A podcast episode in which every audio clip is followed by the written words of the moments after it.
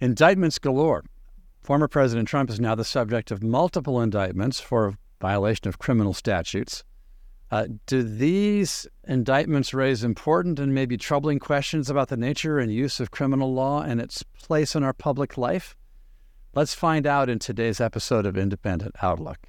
Hello, everybody. I'm Graham Walker, coming to you from the Independent Institute in Oakland, California. We're right across the bay from San Francisco, where we try and bring you an independent take on the issues of the day, keeping a careful eye on the fate of liberty as best we can. Uh, and as always, I'm joined by my friend and colleague, Dr. Williamson Evers, who is the director of the Independent Institute's Center on Educational Excellence, but also a noted polymath. Hello to you, Dr. Williamson Evers. Hello, Graham. It's great to see you. Um, but also, again, um, as our friends who, who keep up with us are familiar uh, with our noted legal expert, uh, William Watkins Jr., uh, who is now well known to our friends. Thanks so much for joining us, Bill Watkins. We're grateful. Good to be with you, man, again today. So, uh, we're going to plunge into what seems to be the very latest um, uh, how to make sense of these multiple indictments against former President Trump. Um, we're not so much interested in nailing down every detail, although the more facts we have, the better, but in understanding the significance of the, this series of indictments uh, in the larger legal and constitutional setting as best we can. So let's start with this. What well, at the um, moment um, uh, is the most. Tr- before before we start, I think we should expand a tiny bit on what you said right at the outset, and that is sure for people who are presidents and other high officers we have an impeachment process that's supposed to address things that they do that are uh, run counter to their duties and what they should be doing in office. Whereas crimes are supposed to be things that are clear, bright line things that average person can understand and not do, avoid, and then if they do them, they should be punished and they have extra rights. Whereas in impeachment, there's it's a broader thing. It's often vaguely stated in terms of things like high crimes and misdemeanors, and political and legal judgments are combined. So it looks, in a sense, as if the powers that be within the American system have fa- failed to impeach Trump and convict. They impeached him, but they didn't convict him when he was president. And now they're looking throughout the laws, the statute books, and they're combing them and broadly interpreting or misinterpreting laws, broadly construing them to get Trump, as Alan Dershowitz, the former professor of law at Harvard, has put it. So this this is kind of like the, the, very broad picture here, isn't it? Um, yeah. The question is, what what are the remedies for wrongdoing? And constitutional remedy for presidents is impeachment. But if you break a statute, and a criminal statute, then you're you're going to, you know, not just lose your presidency, but more significantly lose your lose your rights. Uh, and, and if you're more, if you're a president for, and you murder somebody, of course, the criminal statute should. But you shouldn't take things that are within the scope of your office or uh, broadly understood, historically understood, and then go after those using the criminal law. And I think that's an okay, important angle for us to take as we dig through this. That's right. Uh, I'm going to let what Bill Watkins weigh in on this big picture. And the big picture, to put it in my simple terms, is you know a lot of people I know say, well, they couldn't get him through the impeachment process. They got to get him through the criminal law. What What do you think about that big big picture, Bill Watkins. It's hard to argue with that view of things at this point. Uh, he was in, had articles of impeachment brought twice. Um, most of his administration allegations of Russian collusion and this, that, and the other uh, throughout the tenure in office. Uh, and now uh, this is an attempt, a lot of people believe, and it's uh, hard to disagree with them when you look at some of the facts, uh, to uh, jail the man and uh, be rid of him in the system for good.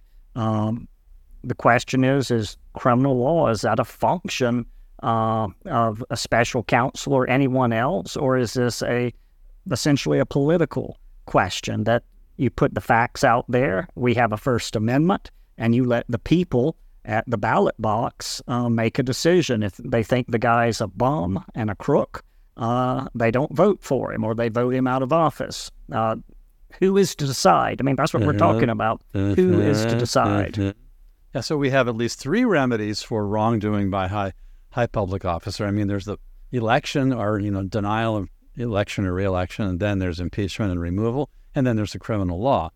Um, which one fits the facts is kind of like the big underlying question here. Should we go to the facts then on the latest indictment?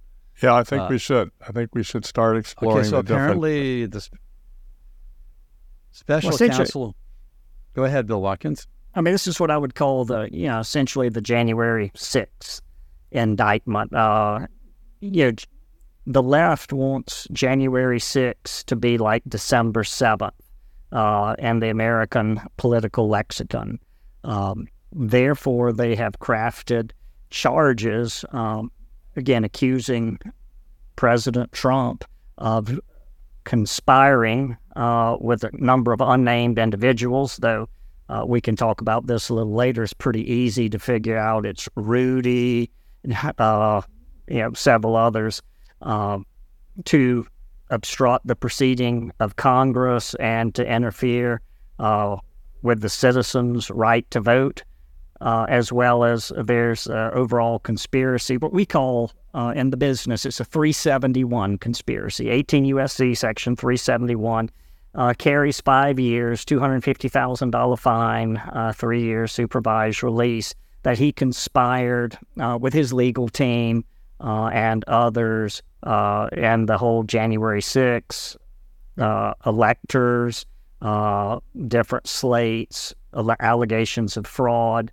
to try to corruptly retain the presidency there.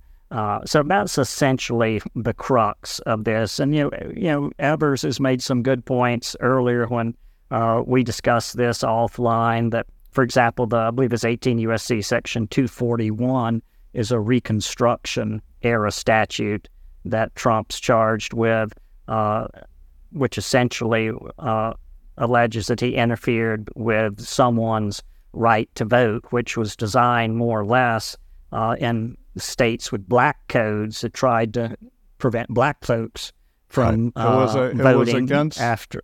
It was against the Ku Klux Klan and other night riders in the South who used terror and violence to block black voters and also Republican voters during Reconstruction. Uh, you know these these of course these black voters have, and Republican voters was over, overlapping categories at that time. Yes, but also white Republican voters. Uh. So, you know, if you look at these different things, we have the contingent electors, or as the newspapers uh, often call them, the fake electors. This has been used before. It was used during the Kennedy Nixon election for Hawaii when people weren't sure what was going on and they wanted to have electors in reserve in case there was a discovery about voter fraud or miscounting or something like that. So Trump had legal advice. His campaign had legal advice that this had been done before and they should do it again. Uh, it's within this. I, I, I sound like I'm a, an advocate for President Trump in all respects or something like that. I think that's a misconstrual, but I'm trying to have the constitutional system work right and not to personally defend Donald Trump or advocate his reelection or anything like that. Uh, it's it seems to me that if you are the president of the United States and you have this power vested in you to take care that the laws are faithfully executed, and you heard and read and you know, heard from your counselors and advisors that laws in the different states were changed in ways that made fraud more more susceptible than before. You've heard some claims about fraud.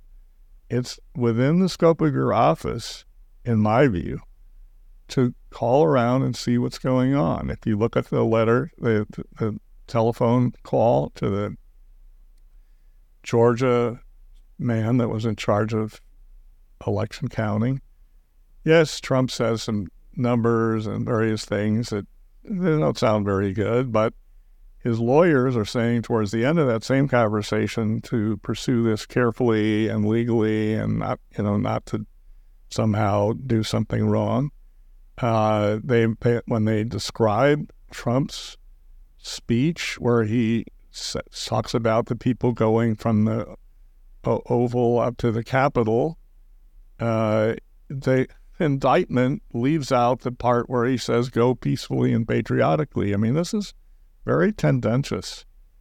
And uh, yeah, it's tricky because former President Trump was always pretty wily in his statements. I mean, as it's, you yeah. mentioned on January yeah. 6th, he said, you got to go fight. But then he says, Be, go peacefully. So which is it, you know? Well, you know, in elect- maybe you fight peacefully. politics, politics, people use rhetoric that uh, when you say we're targeting this opponent, it doesn't necessarily mean you're right you know, targeting him with a rifle or a bow and arrow or something. So yeah, they quote these various people that told Trump, well, you've lost. But the indictment doesn't quote people that told him you won.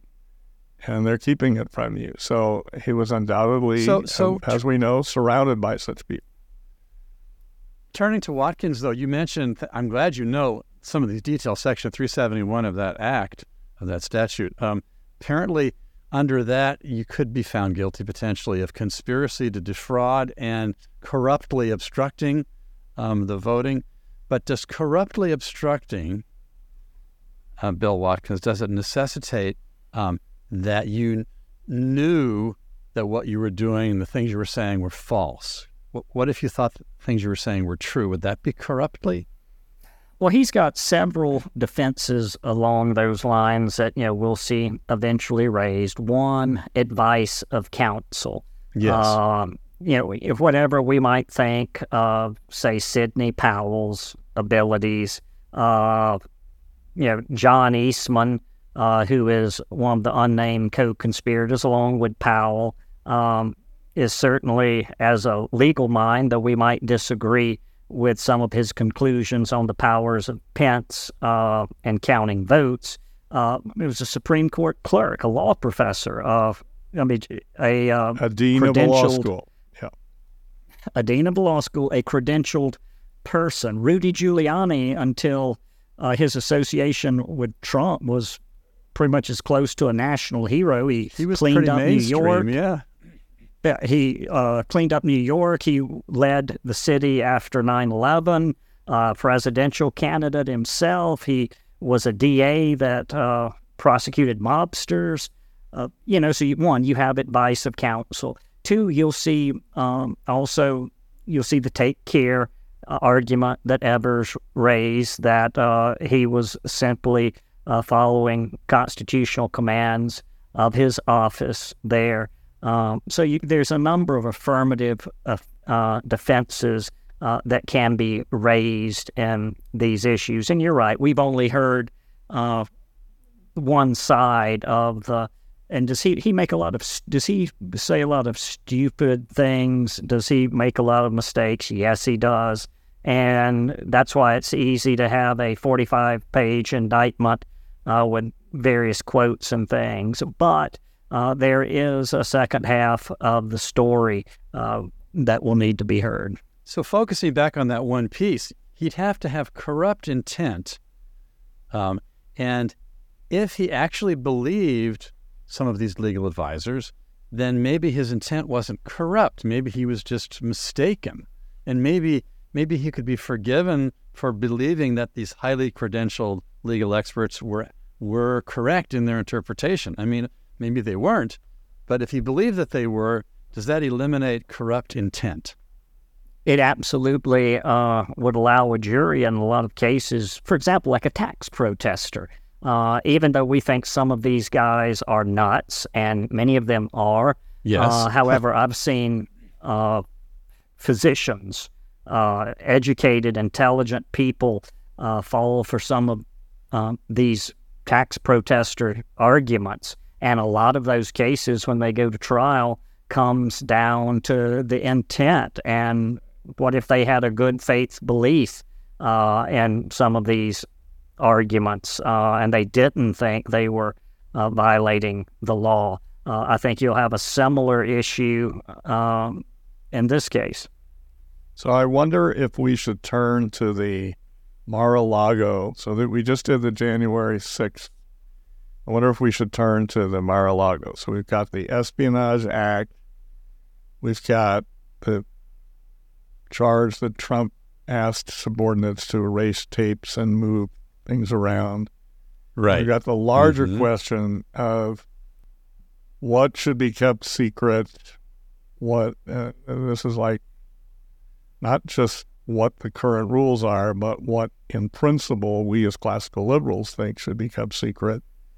And I Mhm. guess finally we have the parallel cases of Joe Biden, Vice President Pence, Hillary Clinton.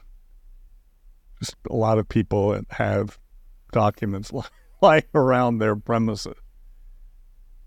So this has to do with a couple things. It has to do with, well, basically what happened in Mar-a-Lago. That is to say, stuff was kept that was classified apparently, and then he Uh, uh, but they're not. But they're not charging him under the Presidential Records Act. They're charging right. him under Instead, they're the, charging him under the Espionage Act, and it doesn't matter Yeah. if the document is classified or not. The Espionage Act goes back to World War One, before the classification system kicked in. So when when Wilson when Wilson was president, there was no classification system. So they're saying it's just documents that pertain to national security, which is a very vague thing. And But apparently, the argument, though, there the also has to be intent, and it's not clear that Trump knew that there were some sort of documents of the ones that they're alleging are the ones he shouldn't have had were in there because he hadn't gone through them.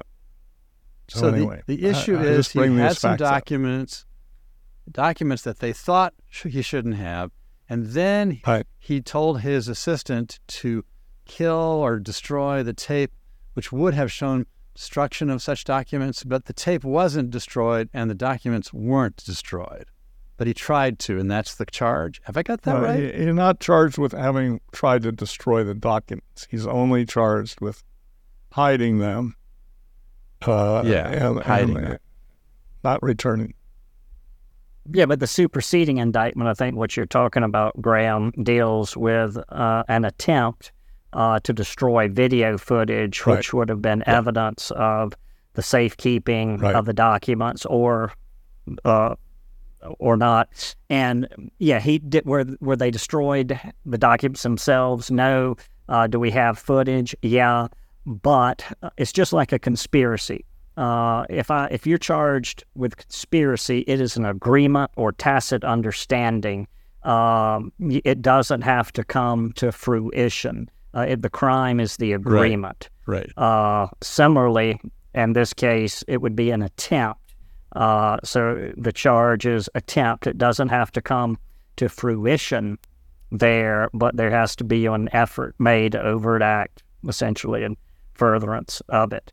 Uh, That- so that's, that's- what we're dealing with with the superseding indictment, Right. dealing with you know possible destruction.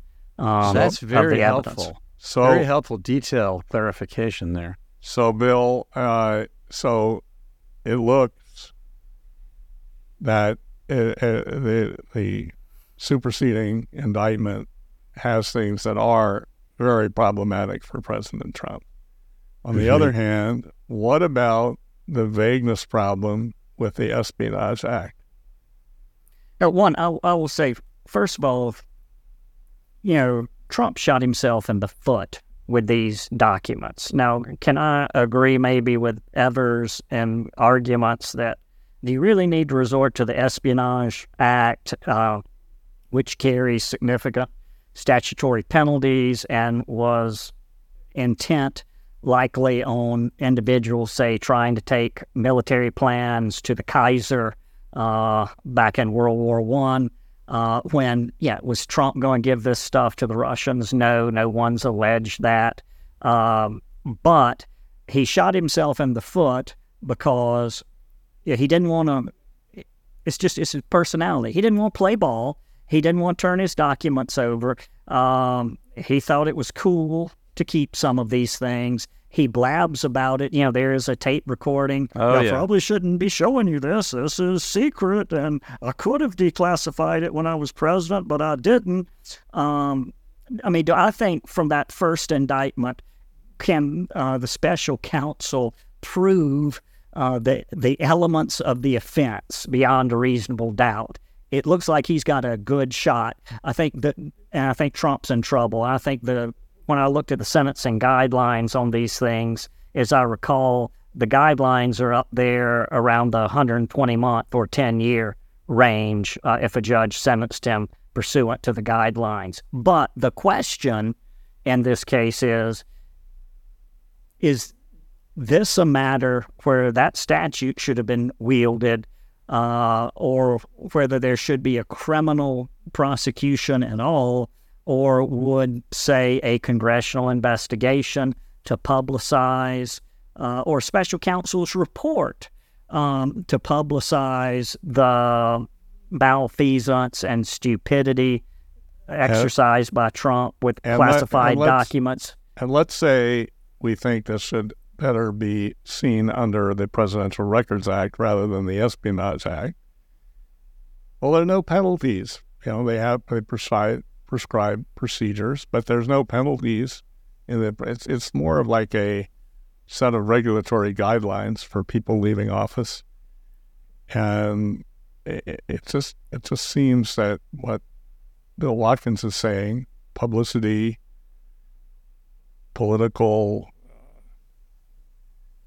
you know, voting people out or not not electing people is maybe the way to be handling this. Or impeaching and removing them if, if if if if they're still in be done. office at that time. So I, I know there's ideas of impeaching people after they leave office, which we've seen, but the point the the point is, uh, again, they're really throwing the heavy stuff at Trump, uh, and that does not in any way, you know, say that Bill Watkins is not right that the president President Trump shot himself in the foot, acted recklessly here. Yeah, well, I mean, the, the, the really hard edged piece of that bit, which seems like the strongest uh, criminal law claim against him, is the attempt, an agreement with someone else, namely his assistant, to try to eliminate evidence that was sought. So it was obstruction of, of that inquiry. And he, apparently he, he did that, but the trouble was, and, and you could be you could be found guilty of that crime even if you didn't successfully carry it out. Apparently, because what you're saying, um, Bill Watkins, has to do with you know the decision, the effort to obstruct. So he, That's right. yeah, so he could be caught on that one, but uh, but the question is, he was just one guy, and it was his employee apparently, and and he the guy didn't do it, and Trump didn't make him do it. Is it is that enough to convulse the republic through this criminal prosecution? I mean, it should be enough to at least make us shake our heads. Uh, I don't Yeah. think it's worth convulsing uh, the republic because obviously, you know, what they're trying to do is put pressure on his personal assistant to roll. Uh, and I, I don't think, again, based on what I've seen just in the charging document, uh, it's a speaking indictment. You know, a lot of indictments are just a paragraph. Uh, but this is a speaking multi-page indictment, and it's pretty damning if those allegations are true. And I think I don't think we dispute a lot of them. Uh, but you know they're trying to get the, him to roll to hurt Trump, and again that's what going back to the um, most recent, uh, the what I'll call the January 6th indictment, the 371 conspiracy and others. If you notice, it's a conspiracy, but only one person is charged. Yes, I thought Um, that was interesting. And It's sort Again, of against not- the definition of conspiracy. that's not atypical, but li- but likely what the purpose of doing that is uh, is to try to get Rudy, Sidney Powell, John Eastman, some of these other people uh, to be scared out of their minds that they're going to go to federal prison uh, for an extended period of time and roll on Trump. Uh, that, oh, yeah, Trump told me, yeah, this is ridiculous, but we'll try this you know, just so I can hang on, you know, to hopefully get them to roll, give a statement on him uh, that makes that can be used at trial, and try to get a better deal for themselves uh, under the statute. Uh, probably plead to maybe an information, uh, which is uh, yeah, a special counsel could issue without a grand jury to maybe a some lesser charge, um, or if they just pled, say, to the conspiracy, which is a five year statute, yeah, he could make a what we call uh, 5K 1.1, which is a provision of the guidelines, which is a motion for a downward departure, asking the judge to sentence them uh, lower than the guidelines uh, call for. Uh, so cut their time, a time cut. Um, so that's obviously the game plan is to try to get some of those people right. Uh, again, a lot of people advanced in life uh, who, you know, Rudy, for example, is not a young man. Um, right. Um, that would not like to die in federal prison um, to uh, give information and get on board uh, there.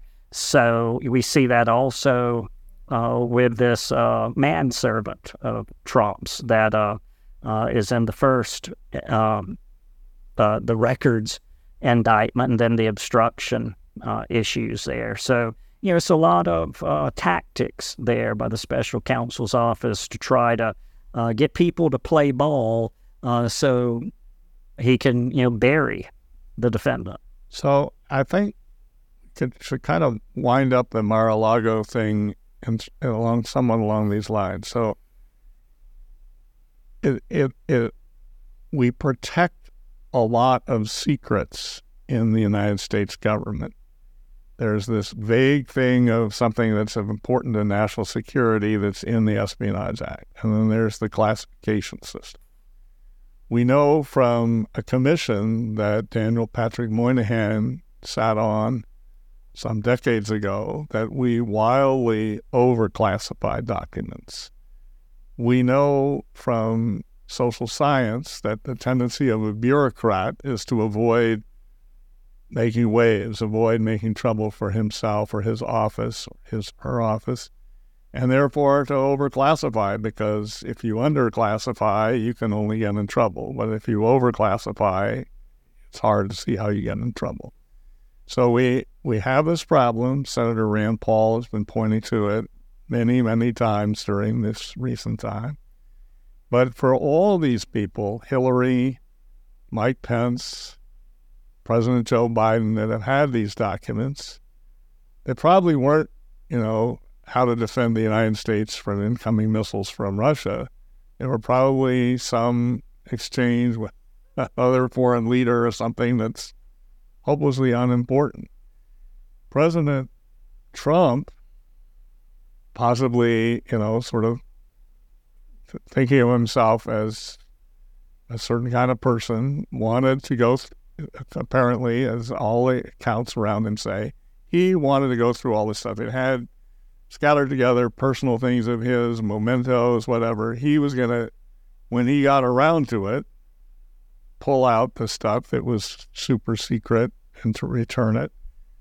We don't, we have, there have been rumors, but there's no evidence to my, that I've seen that there were things about, you know, the U.S. missile systems or U.S. counter missile systems or nuclear submarines or things like that that were in there.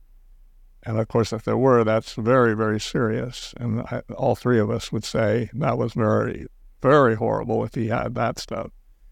But we're over we're over stressing all these things that are supposedly secret, and that's actually not healthy for a free society.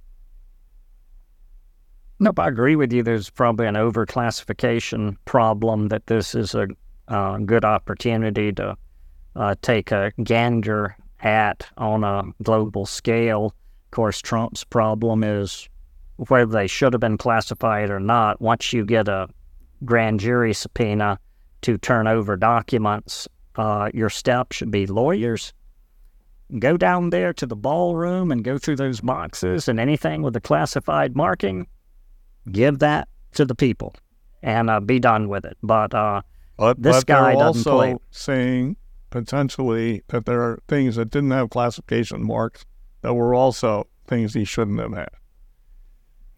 there there might be, but there's enough that were stamped Yes. uh, to hang him without even getting to the other stuff. Again, just stupidity in uh, handling a matter by Well, Trump. But, but it may be, you know, that, that if if Hillary Clinton, Clinton tripped up over this dealing with this mass of classified material that she had access to, and, if Joe Biden tripped over the same thing because there's mass of classified material he had access to, and if and if Mike Pence tripped over it and Donald Trump tripped over it, I kind of am thinking to myself, you know, yeah, so he probably looks like he was guilty of uh, of obstructing that inquiry about the documents and trying to keep them hidden and so forth. But but the the, the magnitude of the wrong um, doesn't impress me as being terribly high.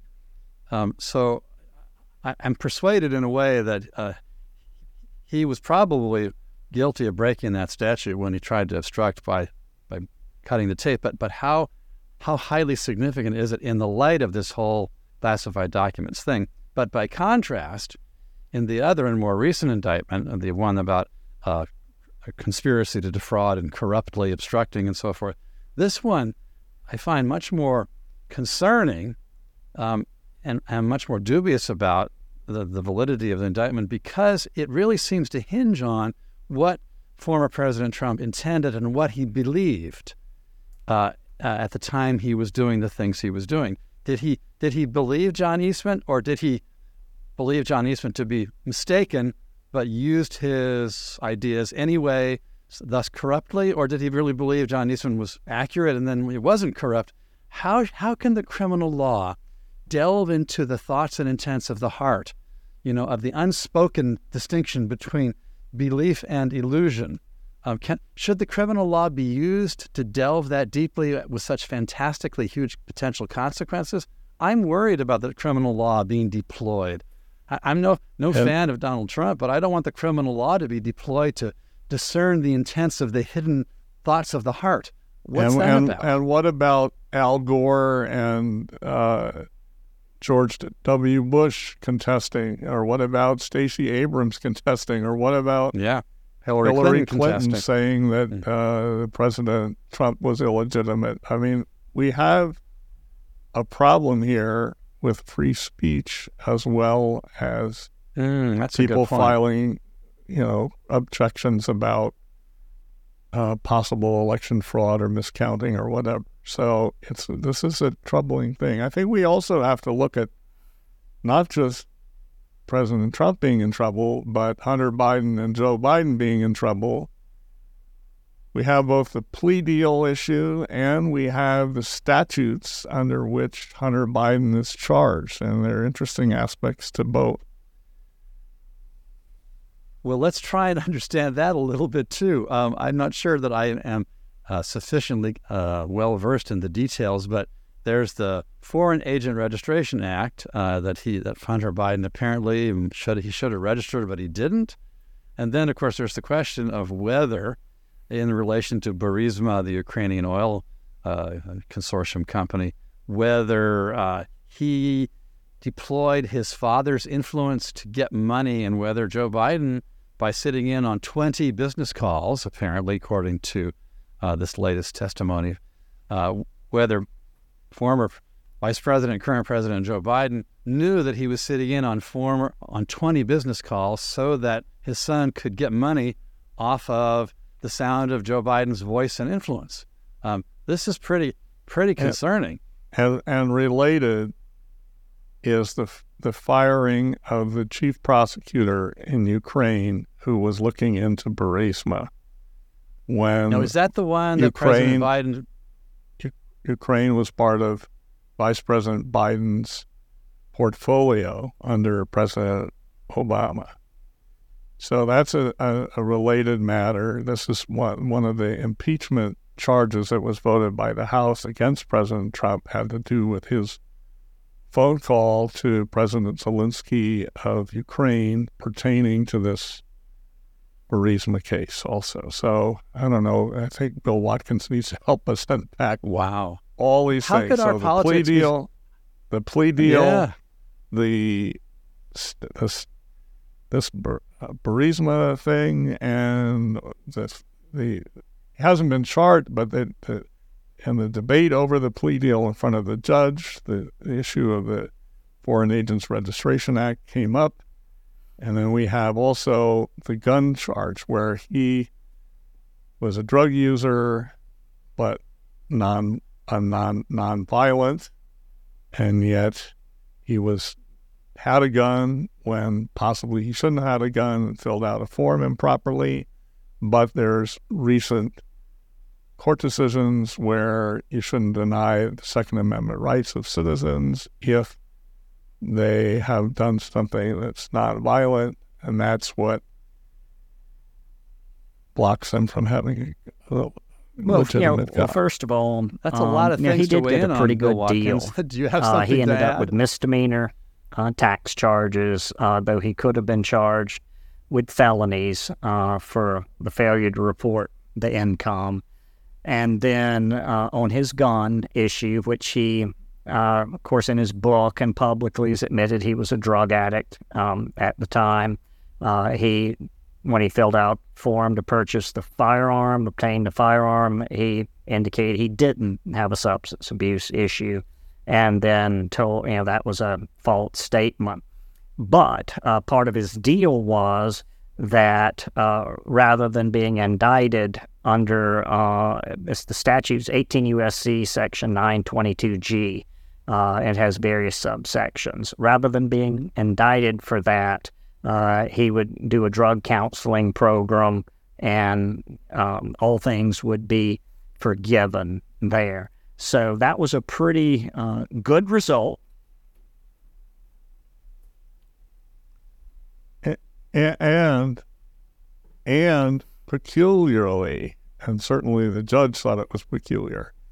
Instead of a prosecutor deciding that his diversion program hadn't worked out and that he was once again doing illegal things, the judge would have to decide this, not a prosecutor. What she was worried about. Yeah, typically, I mean, any sort of diversion her role as a program, judge. I wonder if um, you know, probation officer would supervise him.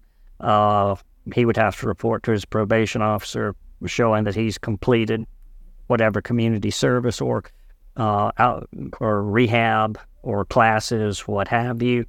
And then typically the probation officer submits to the prosecutor a memorandum at the end of it, assuming, let's say, he's done the right thing, attended all his classes, uh, participated, graduated, uh, a recommendation that um, you know hi, that his uh, period of supervision be ended, um, and you know, sure, prosecutor files a motion with the court to that extent, but uh, it's typically um, pro- the probation office and the prosecutor's office that uh, make those decisions, do the monitoring, make the recommendation there.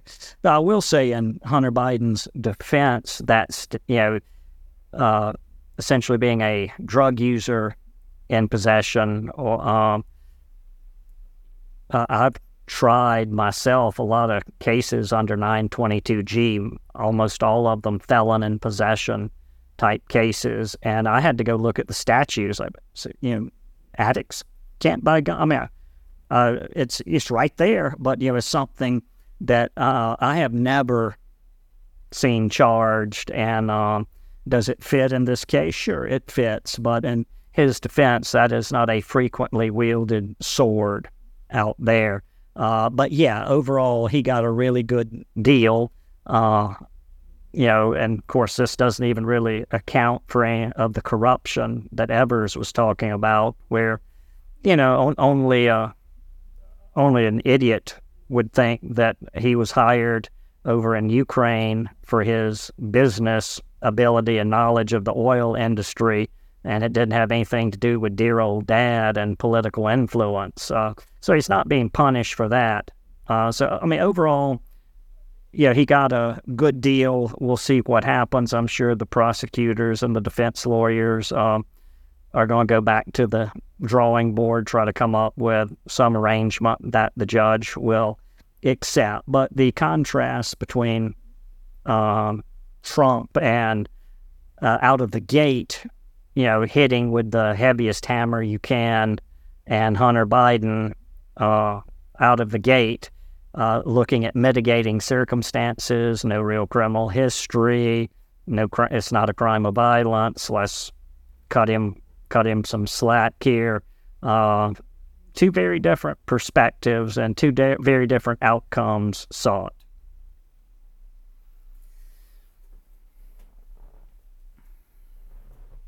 Yeah, these comparisons so, uh, are what make it a little bit uncomfortable, doesn't it? Go ahead, Bill Evers.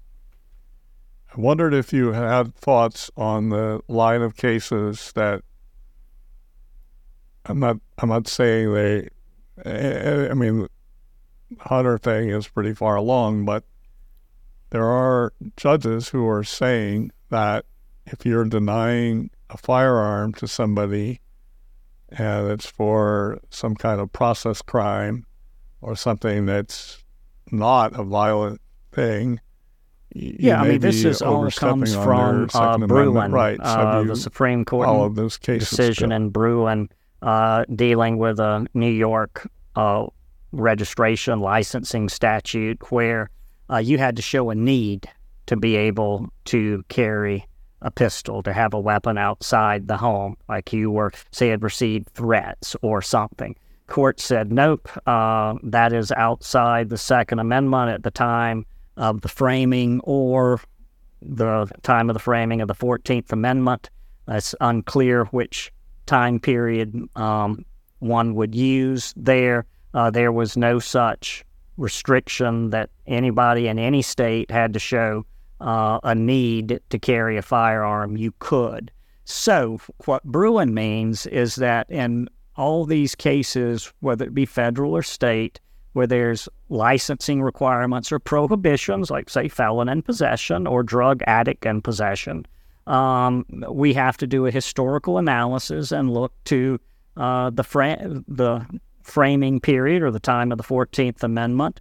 And is this type of law is that would that have been accepted then, approved in the normal course, or are we deviating uh, from this historical understanding? And if it's a deviation, uh, it will be struck down. So that's sort of the lay of the land uh, right now. Um, it's a lot of things are up in the air uh, at uh, the present moment on gun crimes, and no doubt um, some of that analysis uh, went into perhaps giving Hunter a little bit yes. of a break on uh, his uh, 922G charge uh, when, you know, who knows uh, what a court, uh, if they did the historical research, if they could find any analogies to a drunk not being able to have a gun or a madman versus, you know, a drug addict in this case under the federal statute. So um, interesting times with gun laws now. Mm-hmm. Mm-hmm. Can we skip back to, we're talking about Hunter. Let's skip back to his father for a minute here. Um, I am struck by how it, how can it be that in two successive presidencies, our highest level politics are all wound up with this Ukrainian thing? So, you know, President, Vice President Biden apparently had leaned on the Ukrainians um, to fire a prosecutor, and then they did, and he and he boasted later that he had you know successfully done that. But of course, at the same time, he was helping by his son to get money from a company whose interests were at stake there. Uh, and so that that was done. That seems problematic. And then President Trump leans on uh, President Zelensky of Ukraine uh, on some similar matters, threatens to withhold aid, doesn't follow through, doesn't withhold the aid. That was an impeachable offense. Um, was what President Biden did back when he was vice president, an impeachable offense. Uh, I would respond to my own question initially by with just this, and then I want to know what you guys think. But my own response to that would be um, maybe, maybe not.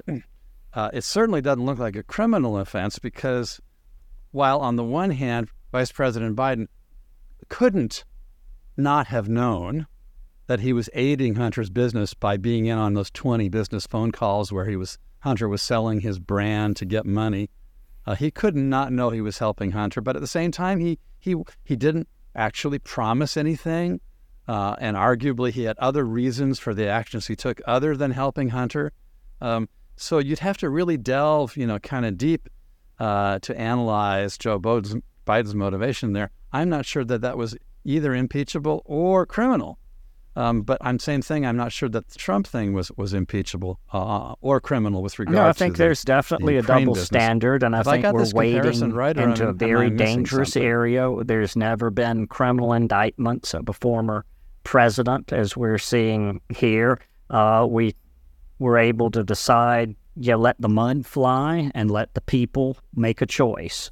Uh, and that's how we have previously decided matters. Uh, so, what is this going to be now? Is it going to be a tit for tat that if a Republican were to win office and have a majority in the House and Senate, uh, is we, are we going to have retributions? Are we going to have uh, kangaroo courts uh, set up to uh, even the score here? I mean, that's the way it's done in the third world, and unfortunately, it appears we're devolving into that. Uh, and uh, we can thank the Democratic Party uh, for being front and center and pushing us to a banana republic here. Uh, they're the ones that brought the two impeachments uh, with these matters. And yeah, is I mean, I do think impeachment is ultimately a political process anyway, uh, but that's beside the point. That was not a good use of time or resources Right. um, for you know the piddly, you know the you know Steele dossier and these other things uh, that were at issue. But the main thing is that as a republic, is this where we're headed now? Uh, you know, despite what they want to make of January 6th, there was a, as is always has been, a peaceful transition uh, of power. Sure, did Trump um, show up to shake Joe Biden's hand and hand over the reins? No, but neither did John Adams. Uh, when Thomas Jefferson uh, won the election in 1800, he skedaddled out of town and um, let his predecessor come in. Uh, so you don't have to necessarily be a gentleman, but we don't need this system of political retribution.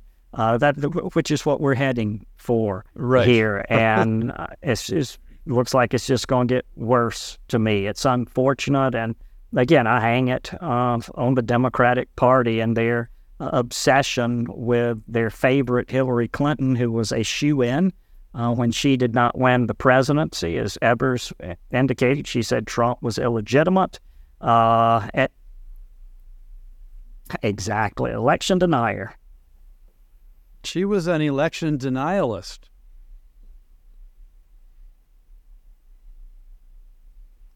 So, okay, enough said, I think. Um, well, let's take the last few minutes here to talk about something else a little different, but again, legal implications. Uh, so, what's this news that, in fact, uh, President Joe Biden's White House leaned even heavier on Facebook than we knew to get them to censor posts?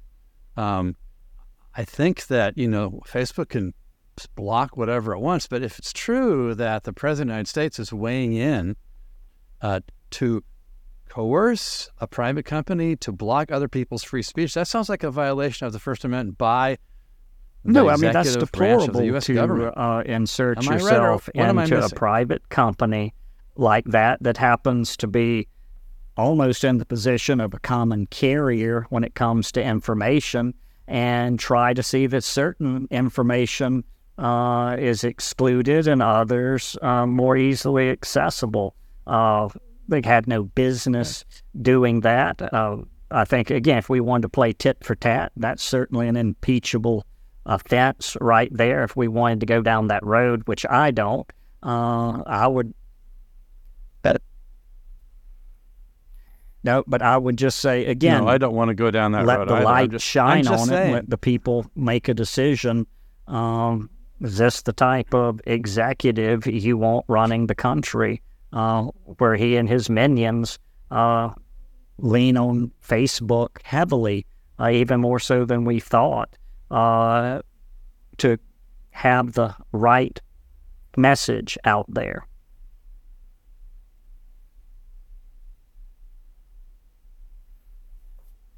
Evers, have I missed a detail? What exactly did they try and get them to do, and how did they try and get them to do it? Well, uh, one of the things that they directly asked Facebook to change its algorithm to elevate what the administration, the Biden administration, thought were authoritative sources that were promoting the messages on COVID 19 that and treatments and pu- public health policies and so forth that the administration endorsed, so, some of which turned out, of course, to be scientifically wrong. But just as they had with Twitter, they now it has been revealed they were doing this with Facebook. What if Facebook says, "Well, we what we we would have uh, done that anyways because we didn't like that bad information." That's that's that fine be as far defense? as I'm concerned. Well, I, the the question is not what Facebook's rights were. The question is, Facebook and uh, private individuals have free speech rights. Government does not have a right to dictate what speech there is, and to control speech, and to, they they increasingly and certainly in this administration, think they have such a right. Okay, so I'll be snarky and change the subject by saying, "Okay, I get that, but then what right does does uh, Ron DeSantis ha- have to say how they should teach about slavery in the Florida school Yes. curriculum? Isn't he violating free speech?" Well, this, the so so Vice Vice President Harris, Kamala Harris, uh, denounced the Florida's uh, academic content standards for American history that pertain to slavery, and she said, "Well, this makes sounds like they're saying that slavery is a beneficial institution, and this is a gross distortion of the facts." Uh, had a panel headed by William Allen, a distinguished African American scholar from Michigan State.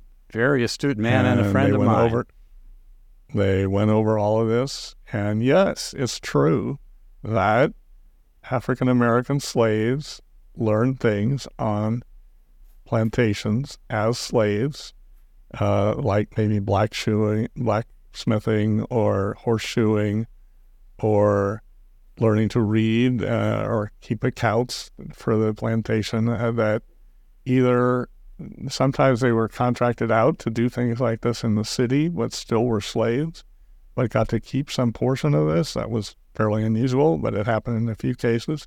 If they became, uh, they they bought or somehow were freed by their master, they could then use these skills. Or after emancipation, after slavery was outlawed and over, they were able to use these things. And this is part of the agency of these African Americans in a sense to say they were only victims. Nothing ever happened where they could, you know, master skills and do things is a denial of their humanity. So if anybody's racist, it's these people that are criticizing the fact that slaves were able to accomplish things in their lives, and ex and also as ex-slaves. Uh, primarily, we're this- talking about as ex-slaves, as former slaves. Right, exactly. Well, uh, somewhat tongue in cheek, let me restate my other question, which was um, if it's wrong for President Biden to try and shape what Facebook Well, says. because we're uh, dealing with why isn't it Florida wrong public schools to try and shape and, what the teachers uh, say? you know, Facebook is not a What? organ of the government. Yeah. Uh, so um, it don't, you know, the right for better or worse they are. We're And not s- the arguing here for, for whether be- for uh, better or worse, private are. education, charter schools, homeschooling would be better uh, than public schools? Probably yes to all of the above, but um, they are public schools. Therefore, the chief executive of the state and his secretary of education and so forth have a say uh, in what is taught and what sort of standards. So it's apples and oranges.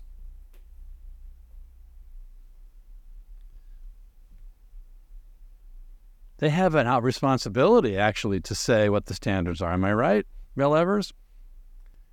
Well, I don't. I, they could just stay silent on this, but the the the point is, that courts have actually said in cases where the question has arisen, to does the state have the right to set such curriculum? And the courts have found yes, they they do. The court, these public schools are creatures of the state.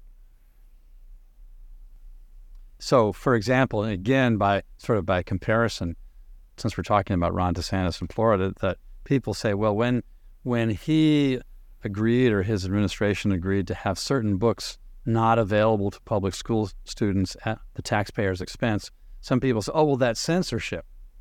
But again, uh, the, the, books were actually still fully available to the public, uh, and anybody could get them who wanted to.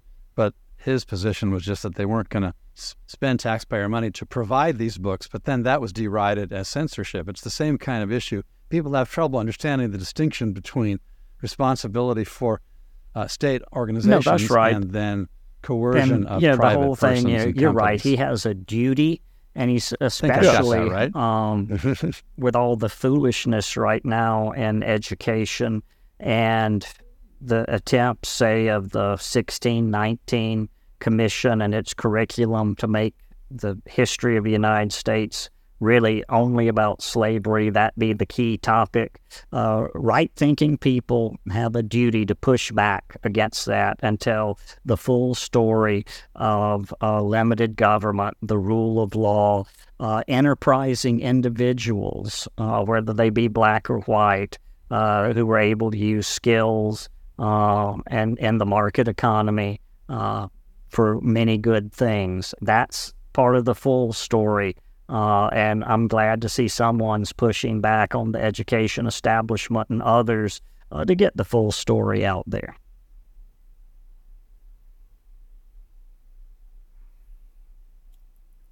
So, right. uh, it, it's interesting bringing up the date 1619.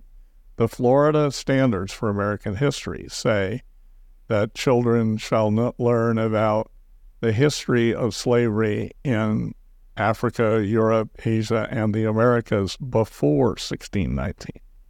Uh. So the leftist agenda is that slavery, in a sense, descended from the sky in 1619, but the Florida standards go against this and our support, of course, the actual history of slavery.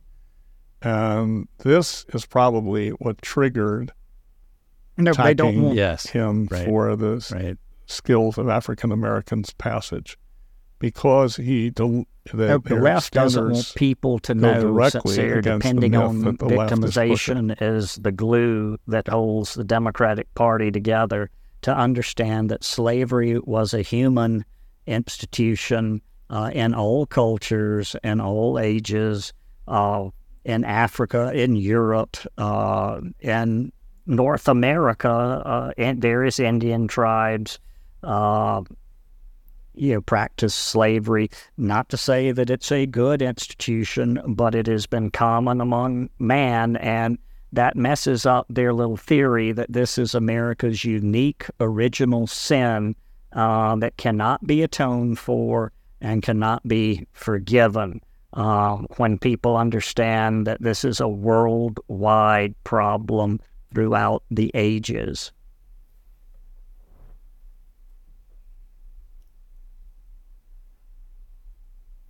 Listen, uh, gentlemen, I am so grateful for all of your input, especially on the legal things we were discussing earlier. Um, we did shed some light there. I hope it's helpful to our friends as I think about the legal issues we were discussing, can, you know, I'm reminded can that. I, can I just insert something here? Yes. Despite the historical fact that Bill Watkins brings up about the ubiquitousness of slavery and going back to the earliest recorded information we have about human cultures, people who are classical liberals have always been in the forefront of calling for the immediate abolition of slavery. And we are supportive of them and fans of them.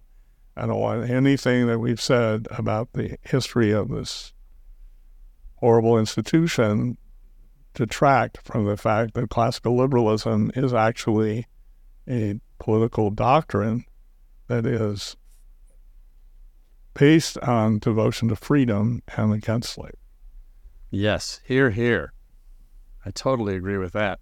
So, again, with that said, I think we're going to call it quits for the day, but I do want to point out to our friends that uh, we actually uh, today are in the process of posting a number of interesting things that bear on the legal questions that we've been discussing. Um, we are trying our best to make sure that the law has its proper place in a free society. Uh, we do want to live on the rule of law, but the rule of law doesn't cover everything bad in the world. Uh, and maybe that's a good thing uh, because uh, human freedom is also valuable. So we're grateful to live uh, in a country which has at least a strong history of trying to uphold a well defined rule of law that keeps people as free as possible. Uh, let's hold on to it. Thank you again, Bill Evers, for joining us. Thank you for having Have me. Have a good rest of your day, my friends. And William Watkins Jr., thank you very much for your legal expertise. Yes, and both of you too. Thanks, everybody. Thanks for joining us on Independent Outlook. Please visit independent.org anytime for more resources. Take care. Bye bye.